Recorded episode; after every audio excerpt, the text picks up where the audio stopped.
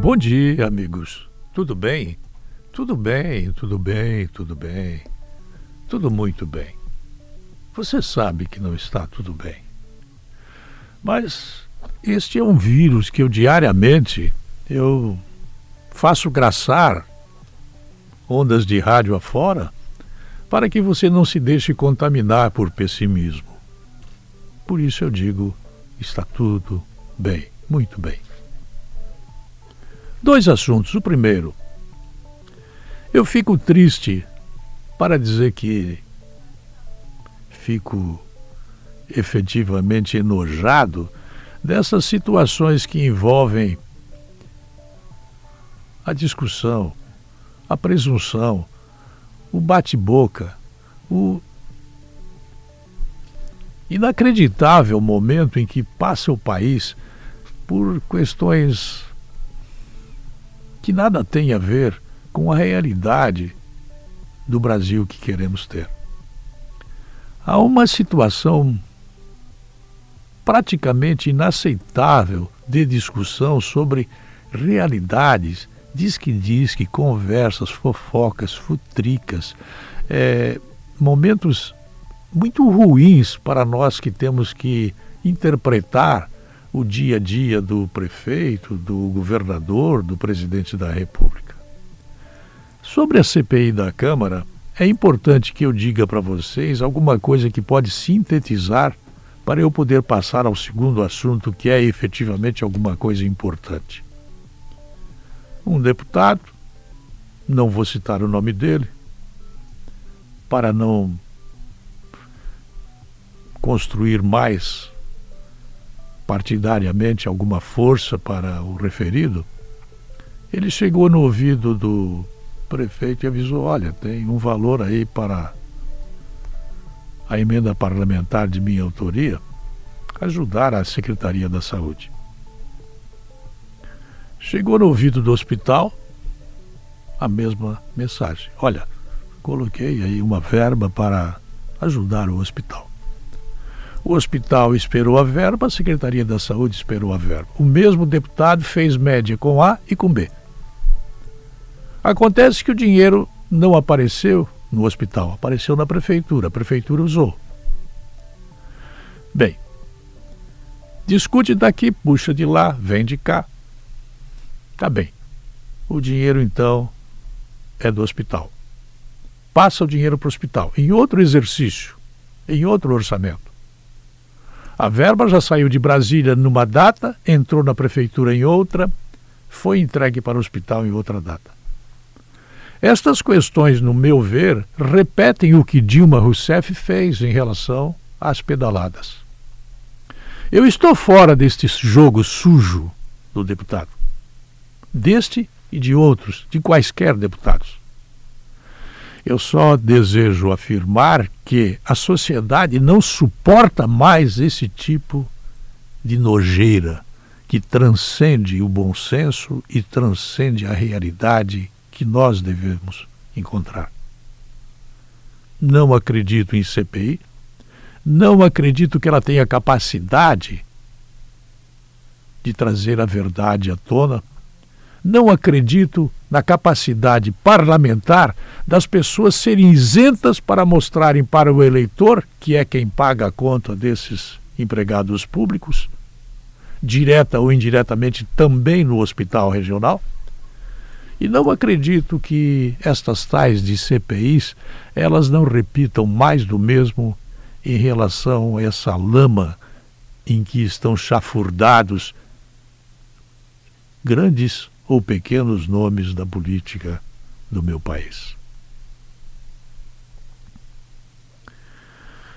Alguma coisa que tem me preocupado mais e eu gostaria de ajudar as pessoas que se sentirem necessitadas de ajuda é falar sobre estudos que estão relacionando o uso inadequado de redes sociais à depressão entre jovens, levando-os até a suposta situação em que desejam terminar com a vida. Bem, quando o cérebro está vazio, completamente vazio, ele é ocupado para apenas um percentual de 2%, ou em torno disso, algo parecido com isso, o mais do cérebro fica vazio. Esse vazio é usado por igrejas, é usado por políticos, é usado por manipuladores mentais, é usado por reacionários a ideias boas ou reacionários antigos por ideias antigas que já não têm mais valor na sociedade atual. E o jovem não tem capacidade de compreender que ele está sendo manipulado. Ele vê coisas lindas nas redes de internet, carros maravilhosos, mansões estupendas, vê cabelos de homens bonitos, de mulheres esvoaçantes, e as pessoas das redes sociais estão coladas à sua casinha, ao seu ambiente, ao seu mundo triste e pobre no interior do interior de um mundo que não conhecem. A diferença que há entre o mundo em que estão e o mundo supostamente maravilhoso em que as redes sociais colocam as pessoas que delas fazem parte é um buraco imenso em que se perdem as cabecinhas das crianças cujos pais brigam muito e extrapolam na incapacidade de dividir afeto e convivência. Vai aqui um alerta para você, pai e mãe. Ser pai é para toda a vida. Ser mãe é para toda a vida. Talvez eu insista no assunto porque esteja preocupado com o efeito que estão causando as redes sociais na cabecinha das crianças que provavelmente nem estão ouvindo este comentário. É para os marmanjos, os velhos, os adultos, que eu dirijo este apelo de bom senso. Redes sociais, elas contrariam os meios de comunicação convencionais, como o rádio, a TV, dos quais nós aqui somos concessionários públicos federais. Mas não é esse o tema. O tom do comentário não tem nada a ver com isso. Não é por isso que eu estou chamando atenção para o caráter malévolo das redes sociais. Muitas crianças jovens, adolescentes, eles não têm capacidade de discernir o que seja a ilusão fantástica da fotografia imaginada, da roupa supostamente acessível, do salário milionário, dos automóveis velozes, das casas espetaculares. As crianças não têm capacidade de discernir entre o que é possível comprar com o salário mirrado do pai, se é que o pai está em casa, e a receita da mãe diarista.